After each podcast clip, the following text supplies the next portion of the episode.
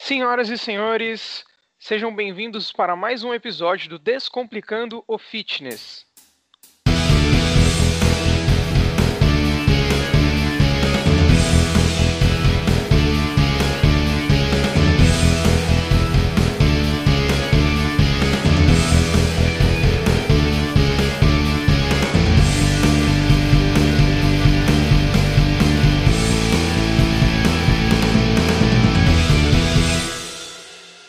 Bom, antes da gente começar aqui, gostaria de cumprimentar mais uma vez e agradecer a presença.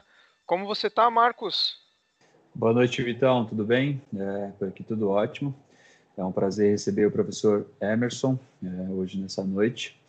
É, muito obrigado pela participação antes de, de começarmos. E isso aí, vamos com tudo. Bom, como o Marcos já adiantou, a gente vai ter a presença hoje do professor Emerson. Eu não vou falar muito dele porque eu sou suspeito, conheço o Emerson há um bom tempo já e sou fãzaço de carteirinha dele. Professor, fala um pouquinho pra gente quem é o Emerson que vai conversar com a gente hoje. Ah, olá, boa noite a todos. É, muito obrigado, Vitor e Marcos, aí, pelo convite. Ah, o professor Emerson é um apaixonado pela educação física, um pesquisador, professor, é, envolvido na área do treinamento de força e a ideia, né, tentar discutir um pouquinho, né, deixar um pouco mais claro o conhecimento científico aplicado à prática, né? Acho que essa é a ideia sempre nossa enquanto pesquisador e também como professor. Legal, professor. É, eu vou começar aqui a nossa entrevista com, com uma primeira pergunta.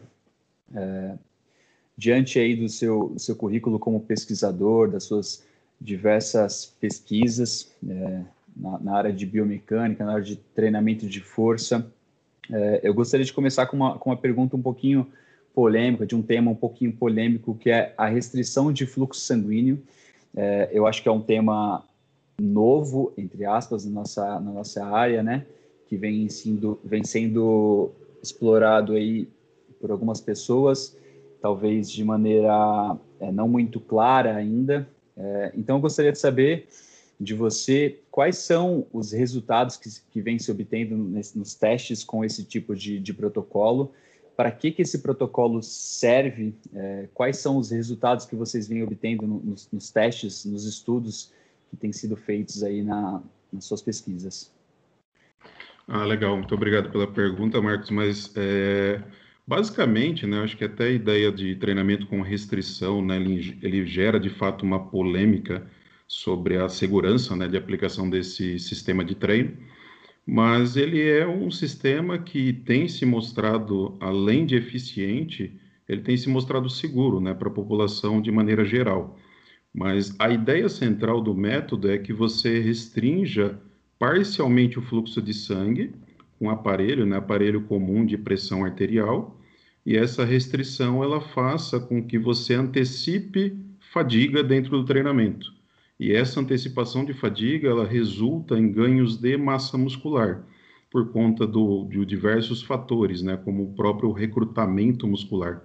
Então, o que a gente tem observado, isso inclusive foi tema do meu trabalho na área da, do mestrado, é que esse tipo de estratégia, ele causa ganhos de massa muscular de maneira similar a um treino tradicional de alta intensidade, só que a vantagem é que você treina em baixa intensidade.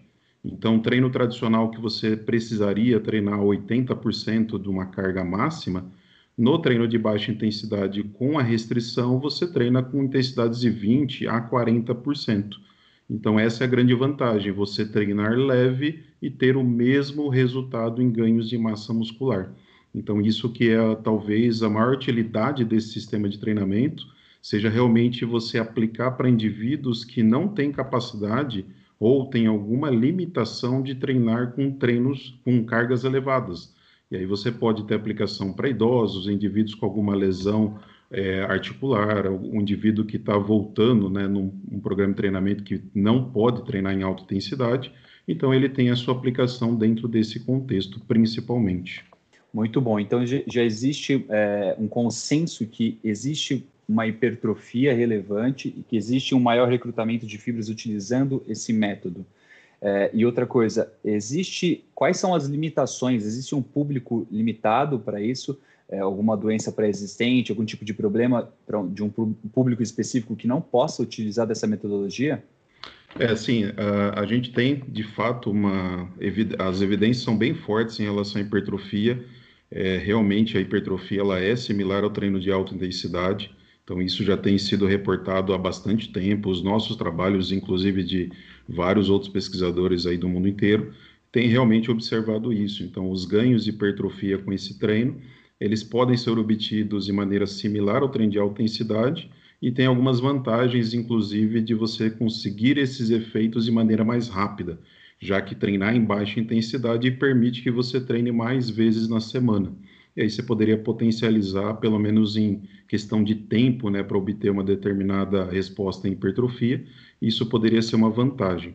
Do ponto de vista né, do que ainda a gente não tem né, muitas informações, são para as populações que têm problemas cardiovasculares. Então, pessoas que têm alguma, alguma limitação, indivíduos hipertensos, indivíduos que têm uma propensão a ter trombose, é, ou outra alteração cardiovascular, ainda não se tem muitas informações na literatura. A gente tem poucos trabalhos que fizeram medidas é, de pressão arterial e observaram que a pressão ela parece aumentar menos do que um treino de alta intensidade. Porém, a gente não tem medida mais precisa, né, que avaliou, por exemplo, a resposta intraarterial, é, o que acontece no vaso sanguíneo, de fato, com a pressão aplicada né, por conta do aparelho, que é utilizado para restrição. Então, ainda a gente não tem muitas informações. Então, para essa população, é sugerido bastante cautela na utilização desse tipo de sistema de treinamento. Então, é mais, é, vale mais a pena você tentar limitar ou fazer um monte de medidas para saber né, se ela tem alguma, alguma resposta né, por consequência do, da aplicação do método, é, porque isso pode sim ser um grande problema se você não tem como fator a segurança, né, você utilizar esse tipo de treinamento. Eu vou aproveitar o gancho aqui do, do professor Marcos, que gostou de começar com uma pergunta para lá de polêmica. Então eu vou dar, dar asa para a imaginação aí. Professor, é, então vou pegar dois pontos que a gente colocou agora. O primeiro ponto foi que você citou a população de idosos como uma população que poderia ser alvo é, desse tipo de treinamento, às vezes até mesmo pelo déficit de massa magra no, e déficit de força no início do treino, é, possíveis lesões. Mas eu gostaria de saber, geralmente, é, vamos pensar num quadro de um indivíduo idoso que chega para nós né, para fazer a montagem de treino, aonde ele venha de um ponto completamente sedentário ainda assim, por ele não, por ele já ter uma idade avançada, ser sedentário, é recomendado esse tipo de, de treinamento partindo do pressuposto que ele vai ter é, um, um, aumento na pressão interna dele, pressão arterial, e de repente o coração dele não está acostumado a nenhum tipo de treinamento e receber essa, essa alta carga? Essa é a minha primeira pergunta. Depois eu mando a segunda. Ah, legal, Vitor. É muito interessante a pergunta é, porque existe, na verdade, uma confusão né, em relação a esse sistema de treino, que, na realidade, a restrição de fluxo sanguíneo é uma restrição parcial. Então, o que, que significa? Você não oclui completamente o fluxo de sangue. Então, a estratégia utilizada normalmente para a população de idosos tem sido utilizado você restringir 50% a, da aplicação da pressão que seria necessário para ocluir completamente o fluxo de sangue. Então, se eu tiver uma, um indivíduo tiver uma pressão de 100 milímetros de mercúrio para ocluir o fluxo de sangue, será utilizado apenas 50 milímetros de mercúrio. Então, essa ideia de utilização parcial da restrição é justamente para garantir que haja segurança numa população, tal como você citou, que é de idosos, né, que ele tem uma dificuldade maior de fazer ajustes cardiovasculares, que aí poderia ser uma condição que aumentaria muito mais a pressão arterial. No entanto, o fato de fazer uma pressão, é, uma restrição parcial, faz com que isso não aconteça. Tanto que os estudos que fizeram medidas né, de pressão arterial nesse tipo de sistema, eles observaram que a pressão é muito mais aumentada no treino de alta intensidade, exatamente por conta da aplicação da carga ocluir o fluxo de sangue, né, por conta do músculo, né, comprimir os vasos, e isso gerar um aumento muito grande da pressão arterial ao passo que a restrição, por estar aplicando uma carga leve juntamente com uma, é, uma condição parcial de restrição do fluxo de sangue, faz com que a pressão não aumente tanto. Então, por isso que a gente tem um monte de estudos já na literatura com a população de idosos, é, especialmente quando elas não trazem né, uma condição especificamente de problemas cardiovasculares, elas têm sido é, fortemente beneficiadas com esse tipo de estratégia. Interessante, professor. É, obrigado também pela resposta, acho que esclareceu a dúvida aqui. É, bom, os novos achados, vamos dizer assim, da, da literatura atual, eles apontam muito em relação ao volume de treinamento e parece que os grandes professores aí que contribuem para o campo científico, todos eles estão trazendo cada vez mais é, assuntos sobre isso, porque realmente parece que seria o, o, um dos fatores primordiais para a gente conseguir alcançar tanto força quanto hipertrofia. Só que aí você citou que uma das vantagens do treinamento de oclusão seria a possibilidade da gente estar tá realizando treinamento com mais frequência, porque se eu consigo treinar com uma intensidade mais baixa, eu não tenho uma fadiga tão elevada, logo eu poderia treinar o mesmo músculo mais vezes na semana. Como é que funciona é, do ponto de vista de equalização de volume de treinamento? Porque o primeiro contato que eu tive, você pode até me corrigir, se, porque ele já tem um certo tempo, né? Meu primeiro contato com oclusão, eu lembro que o, o professor GC, além de utilizar uma percepção de, de, de oclusão, não era exatamente com, com o aparelho, a gente demorava um certo número de repetições a mais para atingir o estado de fadiga na musculatura, para depois desse estado de fadiga a gente realmente conseguir é, causar aquele efeito metabólico desejado. Isso ainda se mantém nos estudos atuais? Ele realmente precisa de, um, de uma, um número de repetições maior? E como é que a gente faz para equalizar o volume? Ah, legal. É, tem dois pontos né, em relação a essa questão que a gente já tem claramente na literatura, inclusive um dos nossos trabalhos a gente conseguiu responder uma dessas questões, que é justamente né, o como que a gente faria um treinamento com restrição pensando exatamente no volume de treino. Então, primeiro ponto é, uma das dúvidas era se o treinamento com restrição, ele exigia que nós treinássemos até a falha muscular porque a gente sabe que um treinamento tradicional de baixa intensidade, o pressuposto para que você tenha de fato resultado é que você vá até a falha muscular ou até a fadiga voluntária, né? ou seja, o mais próximo possível do seu máximo para que a baixa intensidade de fato resulte em ganhos de massa muscular. É, no entanto, na, até então a gente não tinha essa informação muito clara se com a restrição de fluxo sanguíneo a gente precisaria chegar a essa condição. E um dos nossos trabalhos, é, um dos trabalhos que a gente fez lá na USP, a gente testou essa condição até a falha versus um protocolo tradicional com repetições fixas. E aí a gente observou que no final do estudo, de 12 semanas de treinamento, o treinamento com repetições fixas causou o mesmo resultado de hipertrofia que o treino até a falha.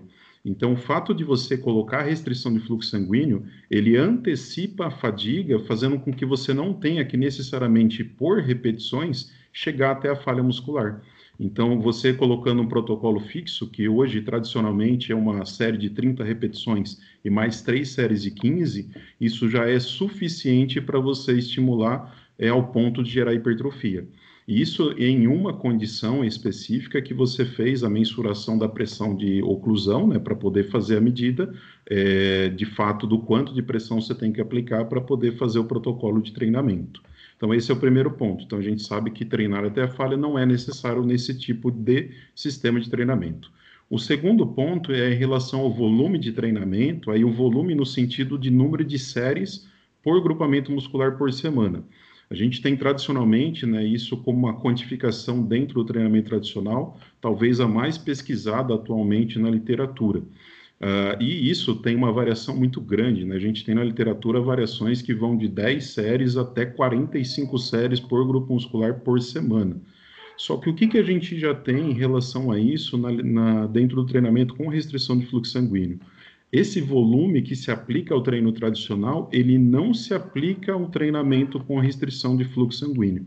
A gente tem um trabalho em 2013 que ele fez, 2013 não, 2015 do Martim Hernandes, que ele fez uma análise exatamente o que, que aconteceria se nós duplicássemos o volume de treinamento é, em relação ao protocolo tradicional. Então, séries lá, ter, primeira série de 30 repetições mais três séries de 15, então totalizando lá quatro séries, ele fez um grupo treinar dessa forma e outro grupo fazendo exatamente o dobro. Ele fazia o protocolo e repetia novamente o mesmo protocolo.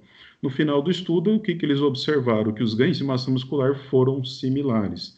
Então, essa aplicação de volume de treinamento, né, por número de séries por grupo muscular por semana, usada no modelo tradicional, ele não se aplica ao treinamento com restrição de fluxo sanguíneo. Uma provável explicação para isso é porque, na realidade, o volume de treinamento ele é uma forma de você fazer com que haja o estímulo para o músculo, do ponto de vista de estresse metabólico e tensão mecânica. Então, esse número de séries recomendado por semana para cada músculo é uma forma de você fazer com que isso de fato aconteça, esses estímulos resultem em adaptações positivas. No treinamento com restrição de fluxo sanguíneo, você já consegue fazer com que isso seja altamente estimulado com poucas séries, já que você está antecipando todo o processo de fadiga. Então, o estresse metabólico ele está num nível muito maior do que um treinamento tradicional, e isso pode ser uma das explicações do porquê você não precisa de um volume tão alto assim de treinamento. Então, hoje a gente tem na literatura, a maior parte dos estudos, eles avaliam protocolos que realizam duas vezes por semana esse protocolo, que aí usa quatro séries em cada protocolo, então no total oito séries na semana, e, as, e essas oito séries elas têm resultado de adaptações muito parecida a modelos tradicionais com mais séries que são utilizados na literatura. Então, basicamente, esse modelo de volume de séries e falha muscular, ele não se aplica ao treinamento com restrição de fluxo sanguíneo.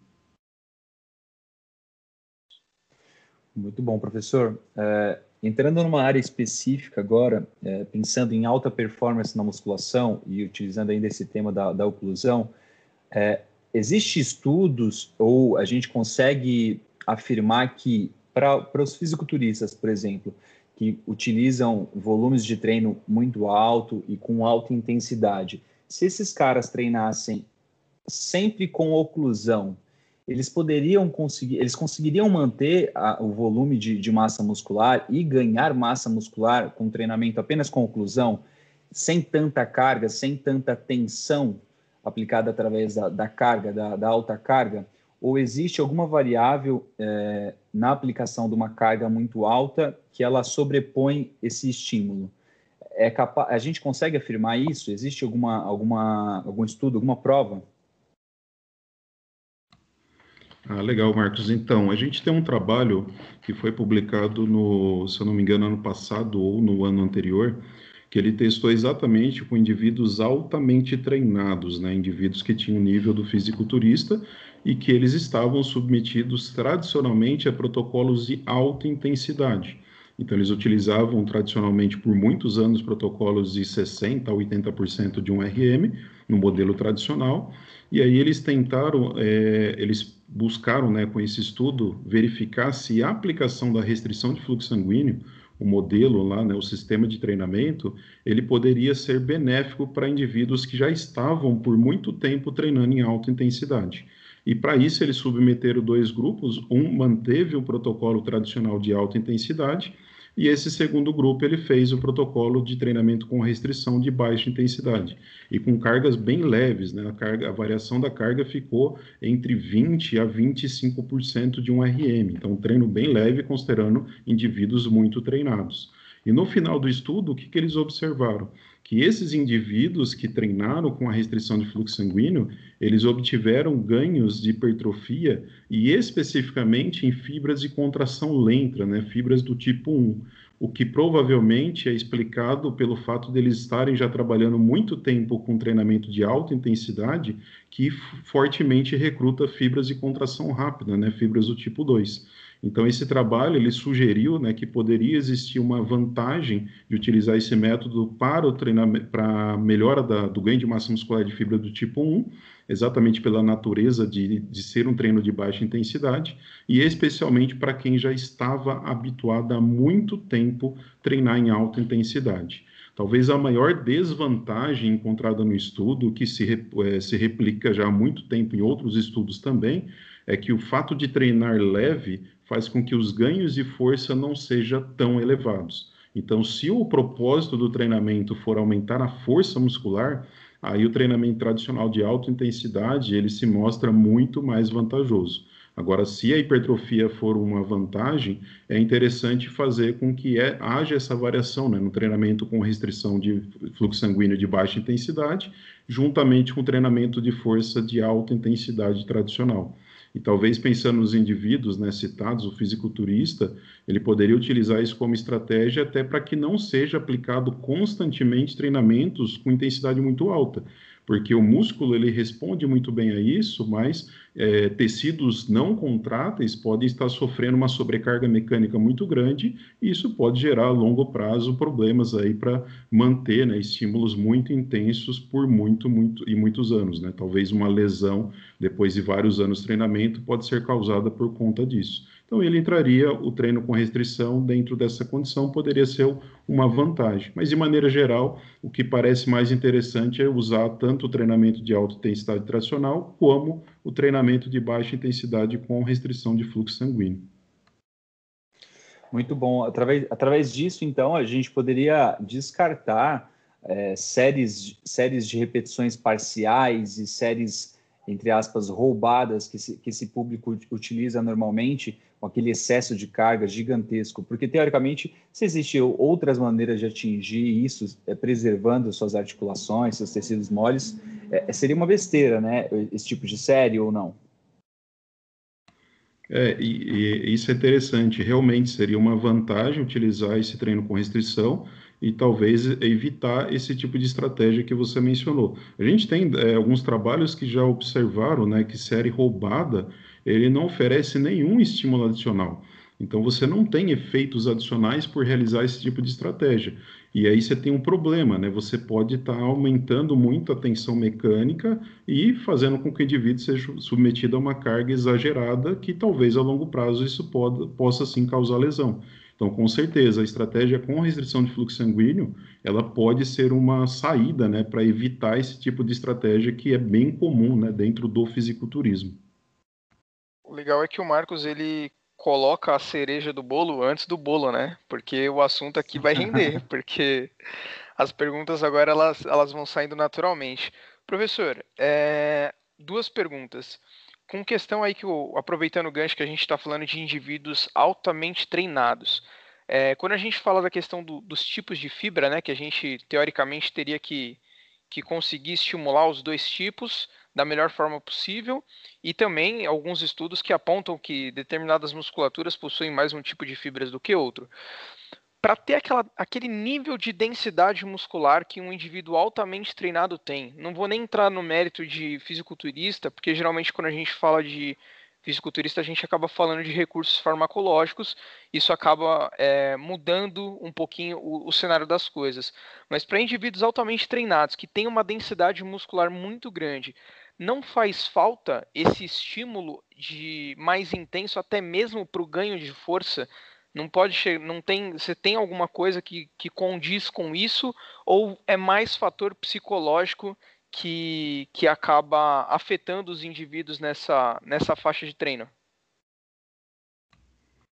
Ah, legal, Victor. Na, na realidade, uh, esse, existe um grande problema porque se popularizou a ideia de que treinos de alta intensidade fossem os mais eficientes, né? Então, isso, por muitos e muitos anos, dentro do universo do fisiculturismo, foi utilizado como estratégia. O que a gente tem de forte evidência é que treinos de baixa intensidade, desde que eles sejam utilizados com estratégias que induzam um alto grau de fadiga, você tem uma grande, um grande efeito em hipertrofia tanto quanto o ganho é, obtido pelo treino tradicional de alta intensidade. O ponto agora, mais recentemente discutido na literatura, é que ainda a gente tem duas grandes dúvidas né, sobre o que, o que realmente acontece. Uh, existe primeiro né, o ponto que eu discuti, que eu falei previamente, desse trabalho mostrando o potencial hipertrófico maior para fibras do tipo 1 em comparação ao tipo 2, de acordo com o treino. Isso ainda não é muito claro, então a gente não sabe muito bem se o protocolo de treinamento, a característica dele, de fato faria com que você hipertrofiasse mais um tipo de fibra do que o outro. Até porque esse trabalho encontrou, outros também encontraram essa resposta, só que vários outros também não encontraram. A gente tem um trabalho bem recente que até entrou nessa perspectiva de que se existe uma um se, se a hipertrofia da fibra do tipo 1 e tipo 2 ela é dependente do tipo de estímulo, então eu poderia treinar a musculatura de acordo com um tipo de fibra. E um trabalho recentemente lá do grupo do Schoenfeld, ele testou essa perspectiva.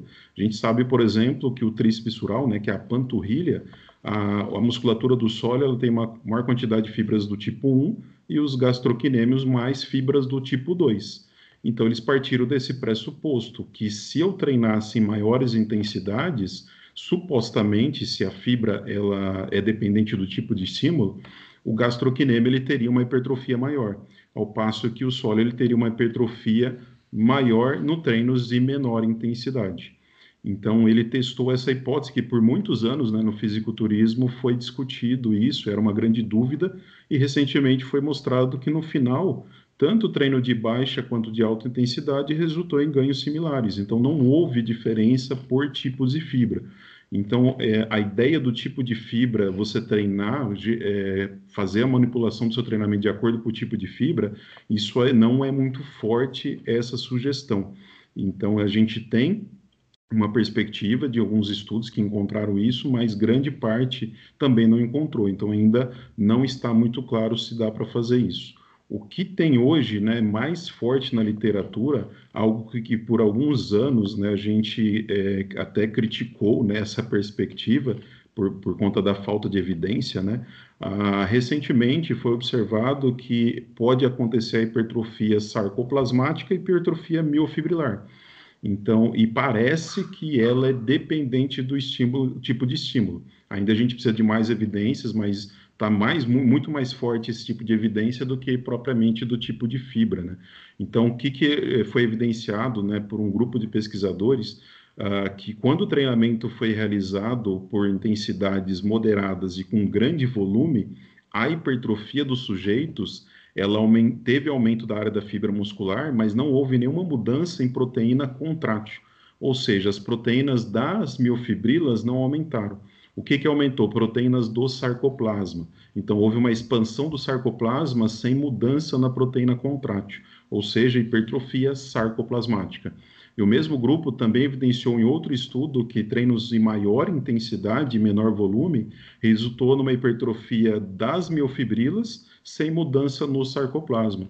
Então, esse trabalho, né, o conjunto de trabalhos desse grupo tem mostrado que é possível que, de fato, a hipertrofia, existem diferentes tipos de hipertrofia e parece que ela é dependente do tipo de estímulo que você realiza. Treinos de maior volume e menor intensidade parece resultar em efeitos na, no sarcoplasma, ao passo que treinos de maior intensidade e menor volume, mais hipertrofia nas miofibrilas. Então a gente é, é, está caminhando, eu acho que para entender melhor se nesse sentido, né, se for comprovado que realmente é dependente do treinamento, é provável que vale a pena você fazer os dois treinamentos para você ter uma hipertrofia ótima, né? Pelo menos você potencializar o aumento da área como um todo por, por mecanismos diferentes, por tipos de hipertrofia diferente. Então, isso é algo que é bastante recente, mas algo bastante interessante que a gente tem na literatura. E ainda para finalizar, só, só, desculpa, Marcos, rapidinho, é, quando a gente está falando aí de volume de treinamento e voltando ainda no assunto que a gente estava comentando sobre a restrição de fluxo sanguíneo, é, se a gente fosse dar um, não digo um resumo, porque é bem, é bem delicado, inclusive, inclusive trabalhar com essa variável, mas se eu pegar um indivíduo hoje que ele segue um, um, um protocolo padrão aí no, de academia que o professor está montando para ele, eu acrescentar a restrição de fluxo sanguíneo simplesmente a mais, sem é, somar o, o, volume de treino, justamente por ela ter um, um baixo impacto, é, eu, poder, eu estaria necessariamente agregando um valor, é, é melhorando o treino desse indivíduo? Uh, deixa eu só, só para entender, na realidade seria se eu aplicasse um, um protocolo de baixa intensidade uh, a um indivíduo que já está habitualmente treinando em alta intensidade, é isso?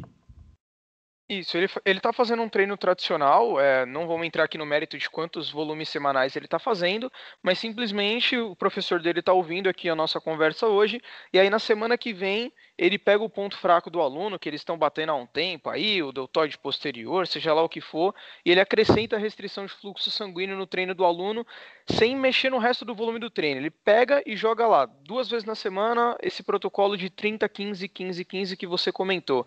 Ele necessariamente vai estar tá melhorando o treino desse aluno ou esse volume pode estar tá sendo a mais? Legal. É, isso depende exatamente do nível de treinamento do aluno. Se a gente estiver falando do aluno que é iniciante, ele está começando agora, provavelmente você manter o modelo tradicional ou aplicar restrição não façam muita diferença. Agora, se a gente estiver falando de indivíduo que já está no nível elevado de treinamento e habituado há muito tempo a treinar em alta intensidade, essa aplicação da restrição ela poderia ser sim vantajosa porque aí você está adicionando um estímulo que ele não está habituado a fazer e ele já sofreu as adaptações possíveis do treinamento de maior intensidade. Então, aí você teria uma vantagem, sim, em indivíduos que estão no nível avançado de treinamento. Então, poderia ser, sim, uma estratégia para ser adicionada aí para o pro professor que já está com esse aluno há algum tempo. Muito bom, professor. Agora, entrando num outro tema aqui que é um pouquinho polêmico e que é, eu vejo pouca exploração na, nos estudos em relação a isso, que é uma dúvida, é essa relação de seleção muscular nos exercícios multiarticulares. Quando a gente analisa a maioria dos estudos, é, grande parte de, de, pesquisadores defendem que não se deve utilizar exercícios isolados para determinados grupos musculares por exemplo, os braços, né? Tanto o bíceps como o tríceps, porque no, no bíceps o bíceps já tem um grande, uma grande solicitação nos exercícios de, de, costas e que o tríceps tem uma grande solicitação nos exercícios de peitoral. Mas na prática, quando a gente pega indivíduos muito treinados, com uma boa consciência corporal, é muito claro e perceptível você ver que o cara ele não tem um grande estímulo no bíceps quando ele treina costas com um padrão de movimento, entre aspas, perfeito e um, e um bom direcionamento da força no exercício. A gente consegue ver isso através da dor tardia, do fluxo sanguíneo momentâneo, da, da força dele no, nos treinos subsequentes. Então, por exemplo, ele treinou costas hoje, teoricamente, se ele tivesse atingido o bíceps com muita intensidade, no dia seguinte ele não teria um desempenho tão alto num treino de bíceps, por exemplo. Existe algum estudo que comprova que não é necessário treinar o bíceps você treina costas em alta intensidade? E aí também qual que é a sua opinião sobre isso é, em relação a esse tema? Legal, isso, isso é, talvez seja um dos temas mais polêmicos, né? Que a gente tem atualmente essa discussão de exercícios. Ah, Existem vários pontos aí para ser considerado. Acho que o primeiro ponto é que os estudos que sugeriram que você treinar um exercício multiarticular e não necessitar da aplicação de exercício monoarticular, a, maior parte desses estudos eles têm várias limitações metodológicas. Então, a utilização, por exemplo, de análise de hipertrofia por circunferência. A gente sabe, né, claramente que a circunferência ela não é um bom indicador de hipertrofia por conta da análise que está é, sendo analisado além do músculo, você tem tecido adiposo ali, gordura. E além disso, você tem um erro de medida bastante expressivo também. Uh, e além disso, a gente tem outro problema. Então, a medida de circunferência, que é a maior parte dos estudos fez dessa maneira, e eles também fazem uma análise em único ponto do músculo. E qual que é o problema? A gente tem um efeito chamado hipertrofia regionalizada, ou hipertrofia seletiva, não homogênea, que é basicamente, tem vários termos, né, mas é basicamente a hipertrofia, ela não acontece de maneira equilibrada em toda a extensão do músculo. Então, existe uma hipertrofia que pode acontecer em mais de uma área do músculo do que outra área do músculo. Então, esses estudos que sugeriram que se eu treinasse um, um exercício multiarticular para as costas, por exemplo, e não teria necessidade de eu trabalhar o exercício especificamente para os flexores do cotovelo, né, para o bíceps, eles são fortemente limitados pelas análises que eles fizeram. Atualmente, a gente já tem uns trabalhos com, com que realmente eles tiveram o cuidado de contrapor essas limitações desses estudos. O nosso grupo, por exemplo, a gente avaliou recentemente ah, o trabalho, o exercício supino reto, né, a realização dele. É, o que aconteceria se você treinar o supino reto isoladamente, o tríceps testa isoladamente, ou associar os dois exercícios em diferentes ordens. Então, a gente submeteu um programa de treinamento indivíduos que eram fisicamente ativos a essa intervenção em diferentes grupos. Só que aí o que, que a gente fez para poder verificar a história da hipertrofia? A gente avaliou de forma regionalizada e por análise de ressonância magnética. Então, o que, que é, né? O que, que dá a, a ideia da ressonância magnética? Ela permite que a gente consiga avaliar cada músculo em cada região que a gente quer. Então, a gente analisou o tríceps braquial e o peitoral maior, só que no tríceps a gente avaliou as três cabeças do tríceps braquial. Então, a gente avaliou a cabeça lateral, medial e a cabeça longa. E por que, que a gente fez essa análise? Né? A gente sabe que tem músculos que, quando eles atuam em mais de uma articulação, como é o tríceps, né, a cabeça longa especificamente, eles podem ser, eles mudam o comprimento de acordo com a posição de cada uma das articulações. E aí, o que, que a gente evidenciou né, depois do estudo, ao final do estudo? Que o exercício supino reto, ele não tinha hipertrofia ótima do tríceps braquial. Então você tinha uma hipertrofia acontecendo no peitoral que era o dobro do que estava acontecendo no tríceps como um todo. E além disso, quando a gente avaliou separadamente as cabeças do tríceps braquial, a gente verificou, por exemplo, que a cabeça longa ela não respondia ao treinamento do supino. Ao passo que quando a gente colocou o supino junto com o tríceps testa, todas as cabeças, lateral, medial e cabeça longa, que compõem todo o tríceps braquial, eles hipertrofiaram. Então, os estudos mais novos, né, eles verificam que realmente há uma necessidade para você obter hipertrofia em nível ótimo de você associar tanto exercício multiarticular quanto exercício monoarticular. E um trabalho também do ano passado, de um grupo lá do Rio, eles também fizeram essa análise para bíceps braquial. E a resposta ela foi para o mesmo caminho. Então você tem lá uma hipertrofia do bíceps que aconteceu, eles testaram lá a remada unilateral versus a flexão de cotovelo, e eles viram que o bíceps somente hipertrofiou em nível ótimo quando foi feito o exercício isolado de flexão de cotovelo. Então, o uso somente de exercício multiarticular, ele não é suficiente para gerar hipertrofia ótima. E para membro inferior, isso já tinha sido evidenciado há muito tempo. A gente tem estudos, por exemplo, que mostram que o agachamento, ele não é um exercício completo, como muita gente coloca, né? pelo menos para hipertrofia muscular, porque ele tem parte dos músculos envolvidos em membro inferior, eles não respondem bem ao agachamento. Por exemplo, os isquiotibiais, posteriores de coxa e também o reto femoral lá do quadríceps, que ele não responde bem a esse exercício. E quando eu vou para um exercício monoarticular, como por exemplo a cadeira extensora ou a cadeira flexora, pensando lá nos posteriores de coxa, eu tenho um efeito ótimo dessa musculatura. Então, em linhas gerais, eu preciso tanto do exercício multiarticular quanto do exercício monoarticular, se eu quiser realmente ter hipertrofia ótima. Então, isso é realmente o que a gente tem de mais recente aí na literatura científica. Professor, vamos seguir então é, para a próxima pergunta, aproveitando esse, esse gancho sempre de, de perguntas polêmicas, né? E, e, quando, quando a gente treina e a gente lida com muitos alunos com experiência de treino, a gente acaba falando bastante de maturidade muscular, né, do que o aluno vai adquirir no nível de treinamento e experiência de treino também. É, tem influência é, do que a literatura hoje chama de conexão mente-músculo? Ela consegue alterar algum fator é, de hipertrofia? Legal. Uh, essa ideia de conexão mente-músculo, né, ela tem sim alguns trabalhos que eles sugeriram, né, que quando você tem o foco, né, voltado para a musculatura, especificamente ali que está sendo solicitada, uh, e não para o exercício em si ou para outra outra outra forma que você vai conectar ali a, a sua percepção, é, você teria um efeito adicional sobre aquela musculatura. O grande problema é que as evidências até então elas fazem uma análise apenas de ativação muscular.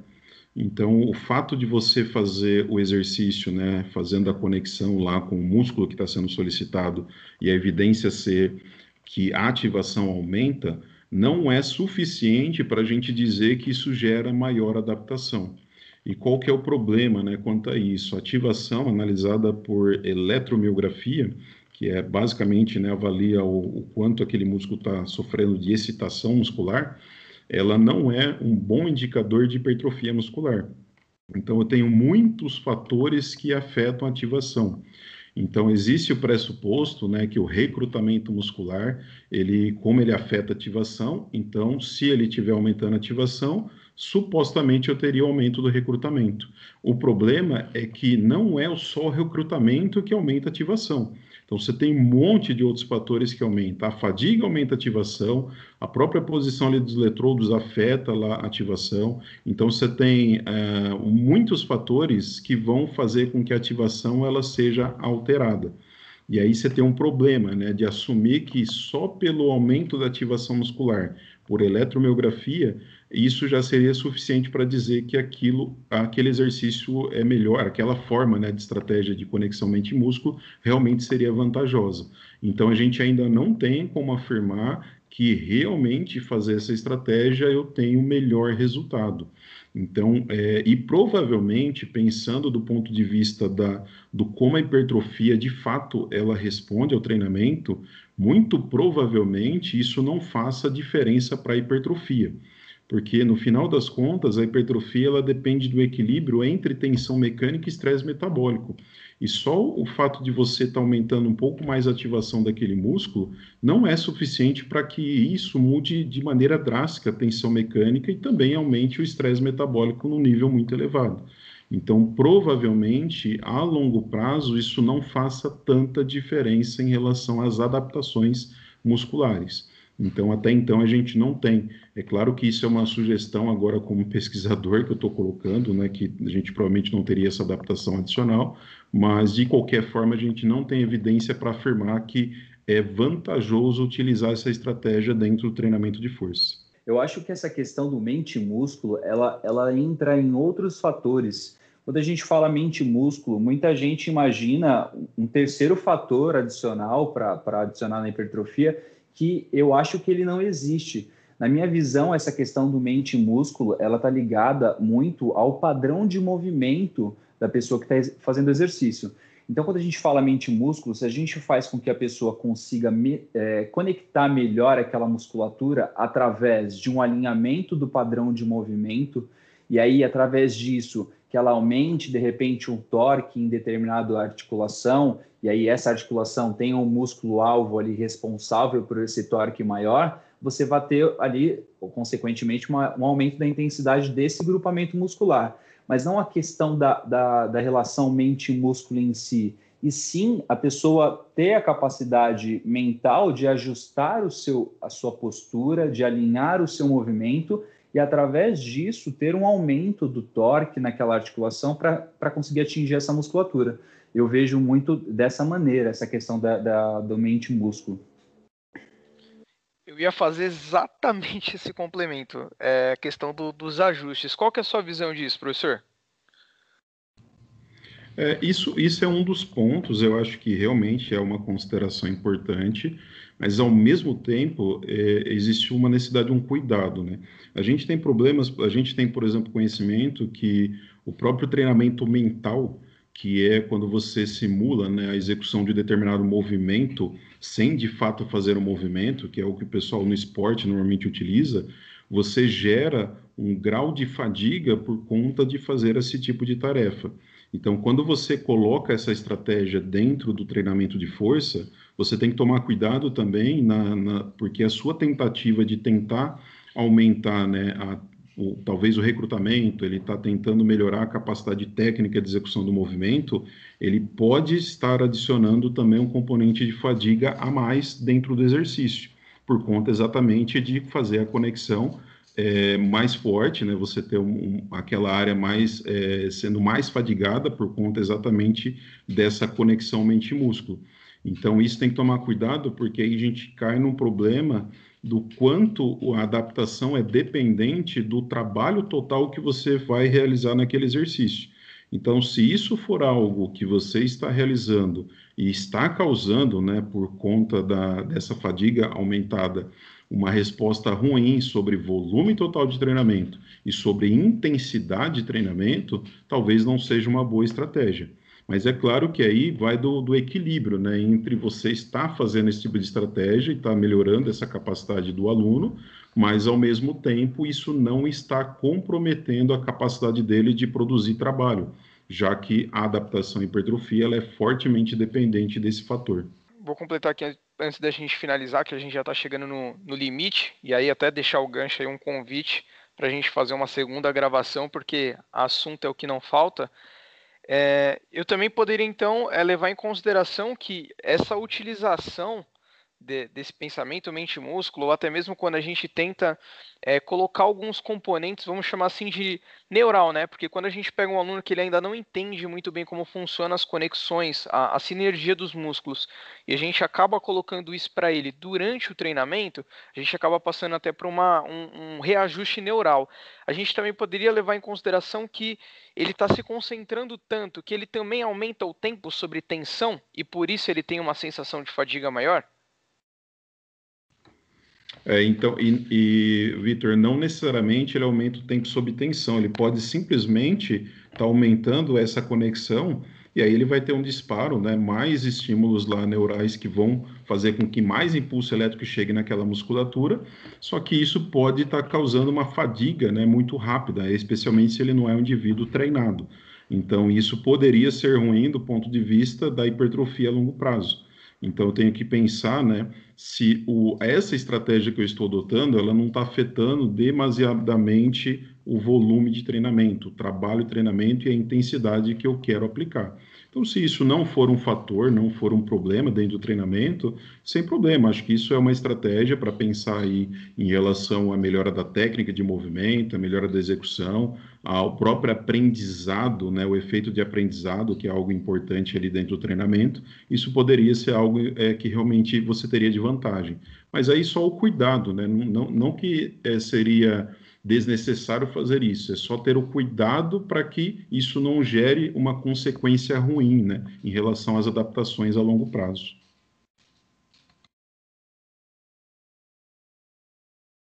Muito bom. Marcos, quer fazer mais algum complemento antes da gente fechar esse episódio? Não, é, gostaria de agradecer o professor aí pela, por esclarecer as, as, nossas dúvidas. Acho que ele deixou tudo bem, bem claro. É muito bom ter alguém deste nível esclarecendo alguma dessas, algumas dessas dúvidas que acho que grande parte dos profissionais tem e às vezes utilizam no treinamento de maneira equivocada por não ter esse conhecimento, né? Gostaria de agradecer ao professor é, e já deixar aberto nosso convite para o próximo capítulo, porque tem, tem várias outras dúvidas que poderiam ser colocadas aqui, mas o programa já está ficando bem longo. Um, um convite, inclusive, para um, um episódio ainda mais polêmico. Você aceita, professor? Com certeza, eu que agradeço tá, a oportunidade de falar um pouquinho né, sobre treinamento, pra, mas com certeza, pode, pode considerar aceito o convite aí. Eu venho contar umas mentiras aí aqui para vocês. Professor, para a gente poder fechar aqui, deixa para a galera a sua, a sua rede social, para quem quiser acompanhar seu trabalho como, como pesquisador e como professor, que você também, além de professor de graduação, professor de pós-graduação também. Deixa os seus contatos aí. Ah, legal. É, eu tenho, na verdade, a rede social, que é a minha empresa, né, que a gente trabalha com formação de professores, que é a Muscle Brain Science Institute, que é MBSI oficial, que tá, a gente está no Instagram e a gente está com alguns projetos novos, né, que logo a gente vai lançar por lá. Uh, e também uh, o Facebook, né, que também, seguindo o mesmo endereço, né, MBSI Oficial, a gente também está lá para poder divulgar um pouquinho de conhecimento científico, principalmente na área do treinamento de força, de uma maneira mais simples, né, que as pessoas possam uh, se beneficiar desses conhecimentos. Né. Legal, professor. Vamos terminar esse episódio por aqui. Gostaria de agradecer mais uma vez a presença do Marcos, a presença do professor, a presença de todos vocês que acompanharam essa quase uma hora de gravação. E aí a gente se vê no próximo episódio. Muito obrigado a todos. Um abraço, um abraço, Vitor, um abraço, professor. Valeu, galera. Até a próxima. Valeu, pessoal. Obrigadão. Um abraço a todos. Até a próxima.